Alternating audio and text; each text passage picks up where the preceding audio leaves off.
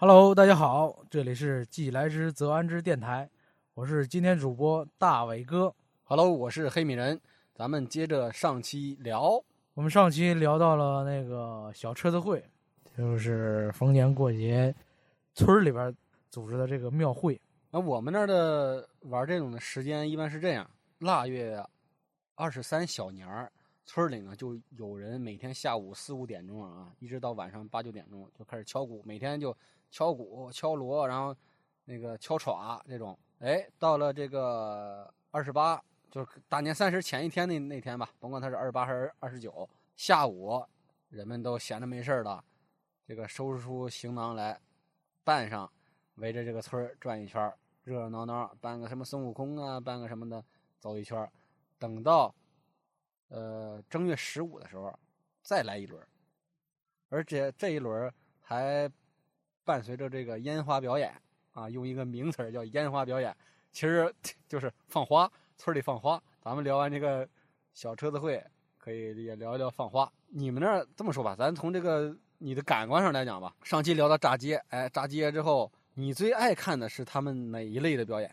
我最爱看的是那个大脑袋会，我分的比较清楚：小车子会、大脑袋会、高跷会，还有舞狮子会。他们之间会有一段小距离拉开是吗？还是在不同的时间表演？在不同的时间表演，但是小车子会和大大脑袋会呢，一般会连着来，但是他们俩之间会会隔着一段距离。我为什么喜欢这个大脑袋会呢？就是因为我们村这个大脑袋会，它是。那个人物啊，都是根据《八仙过海》和《西游记》来塑造的。都有谁啊？《西游记》那呃师徒四人肯定都有。呃，《八仙过海》不全，有那个张果老。张果老倒骑驴这个特点比较明显。对，呃，还有那个有一女的叫什么来着？何香菇。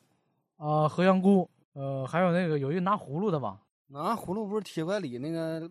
拐上挂着一葫芦吗？对对，铁拐李，而且就是他们那个大脑袋的那个原型，就是那些人物的那个脸面的形状，包括他身上穿的这个服饰，都是按照那那那那些人物来塑造的，所以俺也特别爱看。呃，不是说那个什么，呃，老不看三国，少不看西游吗？就小时候，咱不是聊八仙吗？怎么发现掉到西游了？不 是因为那里边主要的那个人物，《西游记》里边那四个师徒。是全的，哦，你的意思是八仙过海护着唐僧西游？呃，有这么个意思吧。而且《西游记》里面那孙悟空，他是没有带那个大脑袋的，他是纯化妆画出来的。而且，哦、而且就是我们村演这个孙悟空的这个人，是专门的一个，哎，个儿不高，挺瘦，特别像那个六小龄童的一个人。而且他的表演啊特别滑稽。哦，这是一个本色表演，就是。他已经有专利了，就是叫什么猴哥专业户。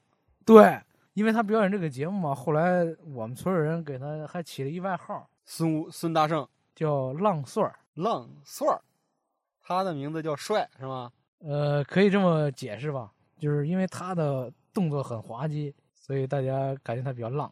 他孙悟空那个画那又特别帅，儿化音嘛，浪帅儿。哦，这个这个农村的形容词，我突然想起来。一个浪，一个骚，这个女的形容女的特别骚，形容男的特别浪，其实不一定是完全的贬义，是吧？你说这个骚狐狸这种，呃、好像没那么没到那程度，就是有风韵这女的，哎，骚，风骚的骚。这个男的呢，要是一些动作没那么，就是动作比较滑稽啊，比较夸张啊，大家会浪浪小伙子这种。人家确实表演的很到位，所以我对这大脑袋会的印象特别深。我还记得那个唐僧吧，啊，不是，应该是沙和尚，是离我们家比较近的一个爷爷给演的。当然我那会儿小，那个爷爷肯定还没那么大岁数呢。他专门演的那个沙和尚，我还专门带过他那个，就沙和尚不是带一大大那个佛珠做成那个链子吗？就是大金链子是吧？就是就是大木头链子，就是那个佛珠一串大佛珠嘛。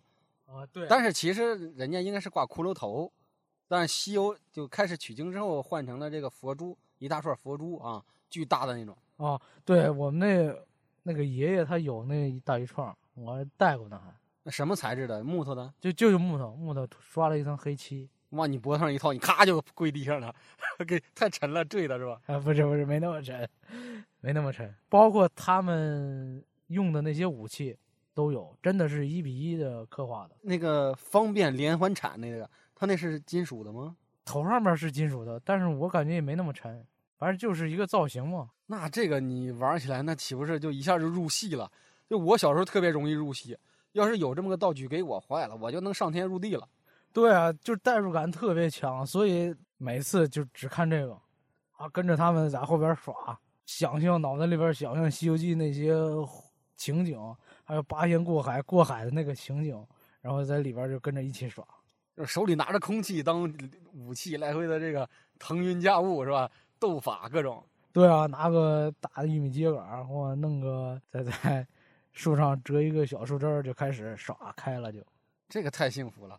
我小时候过家家时候特别爱演猪八戒，因为啥？因为每家都有掏灰耙，就是我扛着掏灰耙就当猪八戒了。那我要有一个九齿钉耙，那那真的就疯了，就是。对，小时候就爱扮这种角色嘛。你有这种再有这种道具的掺入，那种入戏的感觉，基本上就是身临其境。唐僧上身了，悟空上身了，铁拐李上身了。哎，对我问你个问题。八仙过海，这八个仙都是谁呀？你说一说。我还真不知道。你能你知道几个？你说说行不行？我我就知道，我印象最深的就是呃，那个《骑驴看账本》的那个，还有那个铁拐李。啊，就铁拐李，呃，张果老。对，就这么说吧，按顺序来，就是第一个仙是铁拐李，铁拐李从受这个上天安排下来来集齐这八仙了，他是这个相当于是发起人。铁拐李是个特别年轻的帅哥嘛，后来什么遭什么背叛，乱七八糟一顿苦情故事，最后毁了容也瘸了，成了仙。这是他第二个找到。对我印象中铁拐李是一个特别丑的人，你怎么上来一说还是个帅哥呢？啊，铁拐李是最帅的，其实是最帅的。然后他第二个要找的人是汉钟离，拿个扇子，然后露一大肚子、大胸脯。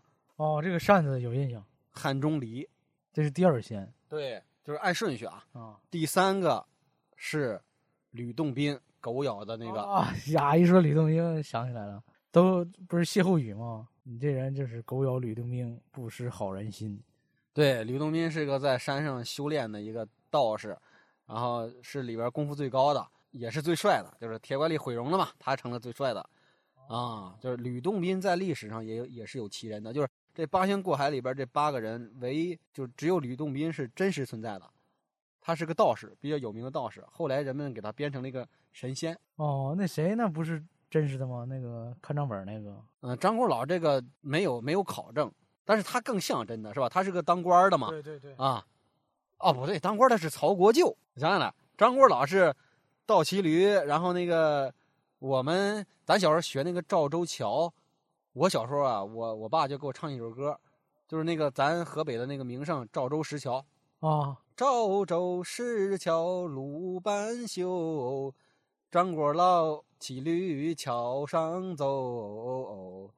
嗯，什么谁骑着谁那个推着，呃，独轮车压了一道沟。哎，你你哎，一听你这个调调啊，我就突然想起来这个这个描述的这个情景。最后你唱到这个压出来一道沟沟，我肯定也听过这个。它是个故事，故事就是连说带唱，是这样。这个呃，鲁班修完这个桥，当然现实中不是鲁班修的，对吧？现实中咱们学过是一个姓什么的修的，忘了。就是假说这故事中是鲁班修这个桥，哎，修完这桥呢，上天要考验他一下，你修的结实不结实啊？好，派了派了几个神仙下来，其中就是张果老骑着这个驴。从桥这头走过去，咔，驴一踩，这个桥一颤，这个鲁班一看不行，赶紧自己跑到桥下，拿双手撑着桥，驴每走一下，踏在地上就是一个深坑，哎，就夸夸，相当于在这个这个这个桥上留了一道驴蹄印儿，四个驴蹄印儿，不一一一不叫四个驴，叫一趟直接走过去了。这个鲁班刚喘一口气儿，又来了一个神仙，他是个。搡着独轮车的，独轮车上好像是放了什么东西，反正也有讲究，就一压一道沟过去了。那鲁班在下边死死支撑，好好像还还有第三波人来。那 这桥，明摆着豆腐渣工程吗。对呀、就是哎，你说这豆腐渣还真有后续情情节，就是张果老骑弄过去之后，我留了那驴蹄印儿，怎么办呢？鲁班拿豆腐填上，给它抹平了。我以为这个鲁班一气之下直接炸了他，重新修呢。没有，这是最终这个桥啊是经受住了上天的这个考验。反正这个驴蹄子是我当时小时候一想，哇，这东西太棒了！你想，驴蹄子留的那个印儿，大概跟一块豆腐啊，哎，大小差不多，对对，真还差不多。对啊？就一个圆一个方嘛，哎，把塞进去一抹，就脑中这个情景一下就出现了。拿一块白白的豆腐，跟石头这个颜色差不多，往里一放，平了。哎，后来我想，那是那个独轮车压的那个深沟怎么办呢？油条一根一根的油条啊糊上，对对对对，豆腐配油条。再来碗豆腐脑儿，对，拿豆腐脑儿在这个这个灌灌缝儿。对溜溜溜缝儿，这事儿照着吃胶就成了。我操！呃，所以这个民间故事它特别有意思啊，就是我也是多年没想起这首歌来了，突然怎么就呃突然怎么就想起这首歌来？咱俩刚才从哪儿插的？聊到这儿了。八仙过海，八仙过海里边那个谁呀、那张国老啊，对张张国老。啊张国老，然后他是国老嘛，其实是有身份的。然后再下一个就是曹国舅，那也是个皇亲国戚对呀、你听国舅嘛，就是皇上的大舅子呗。啊，对对对，然后再下边就是一大美女，何香菇哦啊，不对，何仙姑。哦，这个没印象。我这就一美女，你还没印象？你你这俩眼看啥呢？哦，我是我印象中怎么有俩女的呢？那个是蓝采和，那是一个岁数比较小的，然后也长头发，拎一花篮儿，这里边放着花，盛着花，所以你会误解为她是个女的。哦蓝采和，蓝采和不是女的。蓝采和是个小伙子，就比较年轻而已，小年轻啊。这几个了？四个了。瞎说。铁拐李、汉钟离、吕洞宾、曹国舅、张国老、蓝采和、何仙姑，还剩一个，姜子牙。还有个哪吒。我想想我想想，哎，我忘了，想想八仙过海还有谁？还有那个什么大肚弥勒佛，不是吗？那不就汉钟离吗？我记得有个肚子大的。呃，那汉钟离，赶紧查一下，节目尬了，聊不下去了。冷冷的冰雨在脸上胡乱的拍，乱乱的眼泪跟寒雨混成一块，眼前的色彩忽然被掩盖，你的影子无情在身边徘徊。啊，这个百度提供信息啊，第八仙是韩湘子，哎，对哦，想起来，韩湘子是不是吹一笛子？对是是是个大帅哥，是笛子是箫啊，管他呢，笛子有横笛儿 无所谓。就是一棍儿呗。对，中空的棍儿。对，哎，你记得咱小时候有一个电视剧叫《东游记》嘛？其实就演的八仙过海的这个，因为小时候看《西游记》，后来出了《东游记》啊，觉得这一回事儿啊，一个往东，一个往西嘛，是吧？地球是圆的，反正大家最后会碰头，所以又把《东游记》看了。那你们村儿这个设置也挺好啊，就是一边演《东游记》，然后另一波是演《西游记》，大家东西结合。哦，可能是这么个逻辑吧。但我小时候没看过《东游记》，我知道八仙过海，但我不知道八仙《东游记》讲的是八仙过海，所以始终是他们两拨人放在一起演，只对《西游记》感兴趣。我们那儿的那个大头娃娃，一般就是一个年画上那种比较喜庆的一个大头娃娃，就是没什么特点的那种。我我很少见其他的形象，也可能是我见的比较少，因为在我们邻村儿，他们那儿就是传统保存的更好。每年正月十五有一个特别盛大的那么一个会，这么这么多年我从来没去过。我们在正月十五也是会有一个比较盛大的这个游行，当然呢，也是初一到十五中间也会穿插几天，就是狮子会啊、高跷会啊、小车子会啊会在里边穿插。当然，正月十五是必须有的。对，就是大家所谓闹元宵怎么闹呢？就是靠这个闹，这叫武闹。文闹是大家猜这个猜灯谜，哎猜灯谜，然后纯嘴。哎，对，这是文闹的方法。你农村人没那么多文化嘛，就是武闹，大家就是狂欢起来，还真的这个气氛烘托的特别棒。对庆祝嘛，庆祝这个新年，展望未来。你说的好像正月十五的那个元宵晚会，我就想 批判一下元宵晚会。你说，咱们那如果真的是大家那么玩儿，那不比坐窝在家里看个什么春节联欢晚会、什么元宵联欢晚会，不强多了吗？那个是咱们坐着不动，看人家在那儿噼里啪啦表演。这个是我大家身临其境的嗨起来啊，不一样。对对对，那还得看这个村儿的传统保留的怎么样，传承的怎么样。真的是长大了，现在什么都没有了，哎就是在家看手机、看电视、看电脑。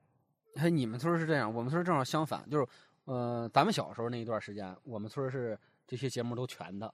后来呢，有段时间可能大家都太穷了，然后都奔命挣钱，就是拼了命的把这些东西啊就都给忘了。就大概有十几年，我们村是没人干这个的。哎，就近两年，差不多近三四年吧，就大家又有余钱了，又这个把这些东西就算收拾起来了，又开始热闹了，又开始这个游街了。哎，那挺好，那挺好，就是相当于把老的传统又重新传承起来了。对，就是人手艺不丢嘛。你像那敲鼓啊、打锣啊、敲镲啊这些，其实挺见功夫的。尤其村儿里村里人敲起来时间又长，然后又猛。你知道他们敲鼓能敲到最后两个手臂都抬不起来了，都一直敲一直敲。所以这种东西它需要一个传承。你再过十年没人学，没人会了，这东西它自然也就流行不起来了。嗯，对我最近还看抖音看了一个啊，就是关注了一个人，他是专门传承唢呐。啊，这种传承人挺多的，但是吹的好坏那得分。但但但是他呢，这个人呢是个年轻人啊，他怎么传承？他是用这种传统的唢呐去挑战现在所有的电音。啊，这个我理解，因为因为唢呐号称乐器界的流氓，就是唢呐一出，所向披靡。那个，我给我推荐你看两个电影，一个电影就是那个《百鸟朝凤》，呃，这是一个文艺片儿，就是讲一个上了年纪的人，他要收一个徒弟学传承他的唢呐功夫。这个唢呐中有最高的一曲叫《百鸟朝凤》，吹起来特别优美，但是难度系数特别大。哦，我有印象，百鸟朝凤是他们那个是一个村儿有这么一个团体吧，谁们家办事儿，请他们去吹，然后最后的那个压轴的都是这个百鸟朝凤。啊，对对对对对，而且我我印象中有一个画面，就是他传承的那个人那天好像还是身体不舒服，他吹不了这个百鸟朝凤，完了还是由他的那个老师傅来吹这个百鸟朝凤。嗯，大概是这么个情节。反正那孩子从特别小一直到可能到青年，都还在在学。然后最后他师傅死了，他自己坐在一个芦苇塘边吧，我感觉特别像你们白洋淀的那种感觉。然后吹了一曲《百鸟朝圣》，然后这才算功成。我看我每次看那个抖音上面这个哥们儿那个那个小视频啊，就嗯特别感觉特别的震撼，就用我们最传统、最古典的这个乐器去挑战现在最，相当于说最现代化的这个乐器吧，它的那个震撼力，它的那个感染力依然不减。对，就是为什么大家跟他叫这个流氓呢？他就是这样。他首先他的频率极高，我感觉是在人类的这个音能听到这个音律的这个范围内，已经是一个最高亢的一个音域中，对吧？然后他起来这个他的节奏真是可急可缓，就是伸缩度特别大，他能干过一个所有的乐器。香港有个电影，呃，陈奕迅演的，我忘了名字是什么，就是陈奕迅是音乐老师，然后呢。这个学校呢，分为了学西洋乐器的一群人，钢琴呐、萨克斯啊、什么呃小号啊这些东西，就是西方古典音乐那些美啊。然后呢，有一帮学生是学中国古典乐器的，二胡、唢呐、歘，什么这个笙，两边呢互相看不上，就打起来了，就比武，在一个楼道里，就有攻有守的。你看着他们就像那个战争片一样。中国乐器这边哎上一个乐器，那边上一个乐器，就大家能够互相对得上的。比如说钢琴是对那个钢琴对古筝，啊，对对对，就是这种弹奏类乐器，然后什么都来回的就大家对比着来。二胡对，小提琴。哎，对对对对对，就是对对对，没问题。你是不是也看过呃，你说的话我有印象。啊？最后就是打的难解难分，这时候一个声音响起，唢呐唢呐出出来了，就然后 所有的人都傻了。最后学西洋乐器的那帮学生们就甘愿败北啊，铩羽而归。经典的抖音呢，这叫。说起唢呐来，咱这比较激动啊，大家都比较认同这个乐器，对吧？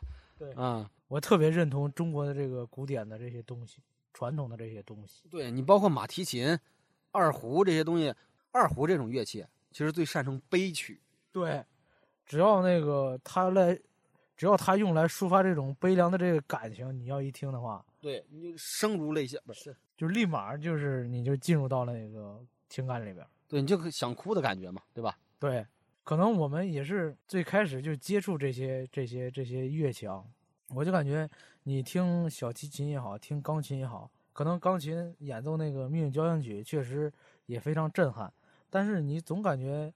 反正我的，我只说我的感觉啊，我总感觉跟他有一段距离，你是进不去的。你可能就在旁边跟着这个乐器去去带着你去走，但是你总感觉你进不去的，进不到那个音乐的环境里边。但是，一听二胡，一听唢呐，你立马就进去了，就感觉这个音乐的环境里边，你就处在其中了。哦，我明白你这种感受，我也有，因为咱们小时候就是。真正的钢琴见没都没见过，就是那认为那是个高大上、远离咱们的东西。而且呢，这里边有一个技术层面的问题，就是西洋乐器它弹奏的是西洋的那些音乐，是吧？那些柴可夫斯基啊、什么肖邦啊，他们这些大家的音乐。那中国这些乐器，你从来没有见过用笙、用二胡、用什么去演奏一个这种天鹅湖，演奏什么命运交响曲。所以你会就是。代入不了。如果现在有一个人拿唢呐，他吹了一首《命运交响曲》，你可能是另另外一种体验，你可能也能代入，对吧？但是话最后说回来，这个乐器每个乐器都有自己的限制，你用中国的乐器去演奏西洋乐，它可能存在一些技术上的问题，啊，它可能演奏不出来，对吧？你像钢琴那么多键，那你那个古筝你能弹的方式就没那么多嘛，是吧？嗯，对，确实确实有这种局限性吧。嗯。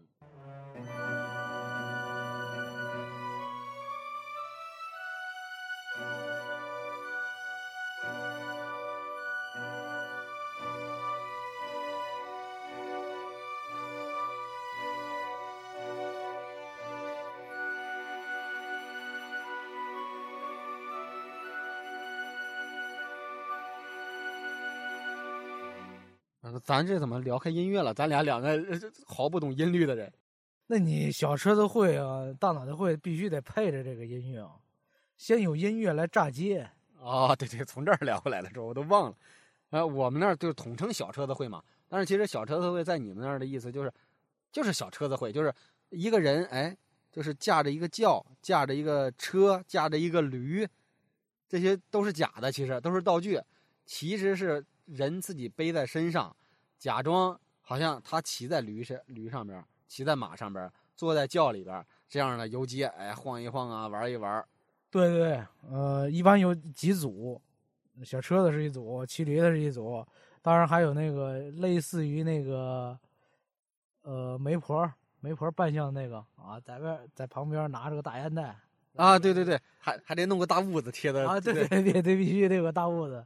呃，而而且那个，我记得小车子是最有意思的，因为小车子除了一个假轿子之外，它这个前后还有两个人，假人假装在给你抬着轿，所以我小时候第一眼看的时候，就真的恍惚，哎呦，这两个人在抬着轿，哎，中间这一个大美妞走着，但是往往这个半大的美妞呢，也是村里的一个四五十岁的一个老大娘、老大婶的那种，嗯。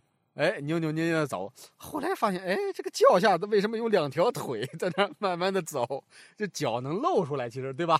啊，对，他动作幅度一大就露出来了。对，就下面那个帘儿就盖不住了。然后小车子就是那个帘儿的部分画一个车轮儿，是吧？就是自己就是在上面走。小车子会，那小车子会后边是啥？我们那儿小车子会后边跟着的就是会搭配那个什么，那个那个高跷会。哦，对对对对对对对。就踩高跷，对，因为高跷它也也是那种扮相，有的扮那个正面的人物的，有的扮反面人物的，包括那个媒婆，在踩高跷的时候也有这么一个扮相的。对对，而且那个高跷大概我现在想起来，呃，有人有咱们成年人一大腿长，嗯，差不多，而且是就是扮相最丑陋的那，我认为啊，就是扮相最丑陋、最滑稽的那个人。他的踩高跷的技术应该是最高的，因为他的动作都特别夸张。哦，对，他还会走那个就是点儿，那个咱们那喜庆点儿，什么前后左右就来回的走，那叫什么步来着？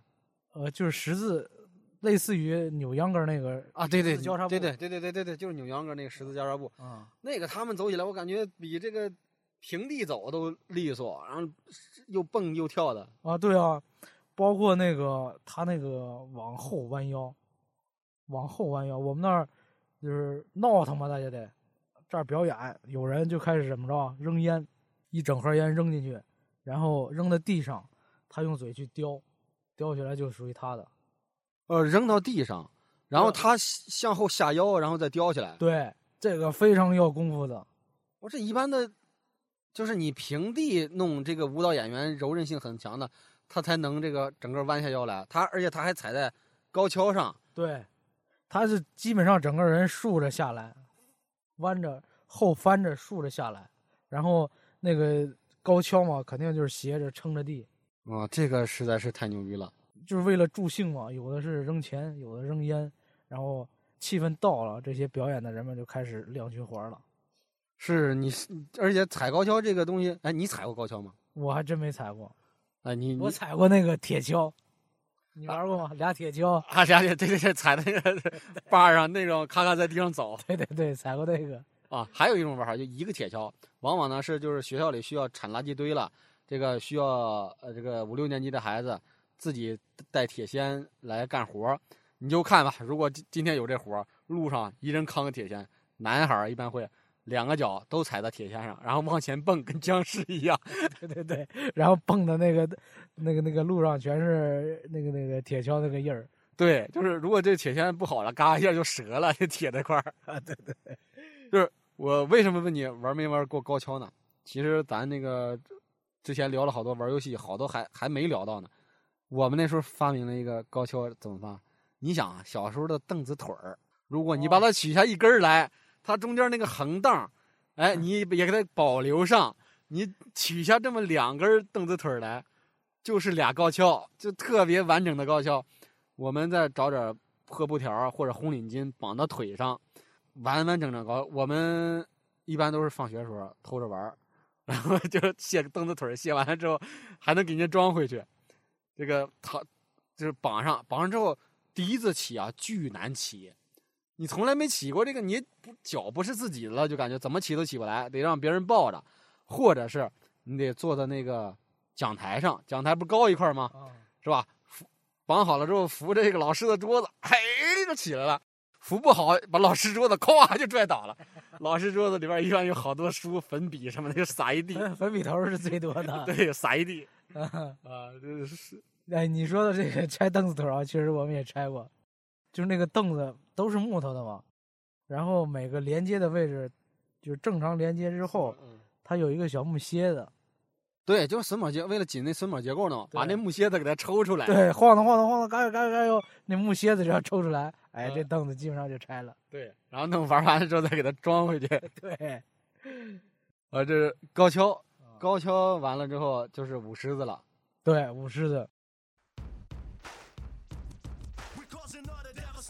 we step into the place. And better believe that you can see we're gonna rock and never stop. it. here we go again. Hit you with the flow again. Pick it up the second time around. We bring it on again. Shout it out. Buddy, you're a boy. Make a big noise.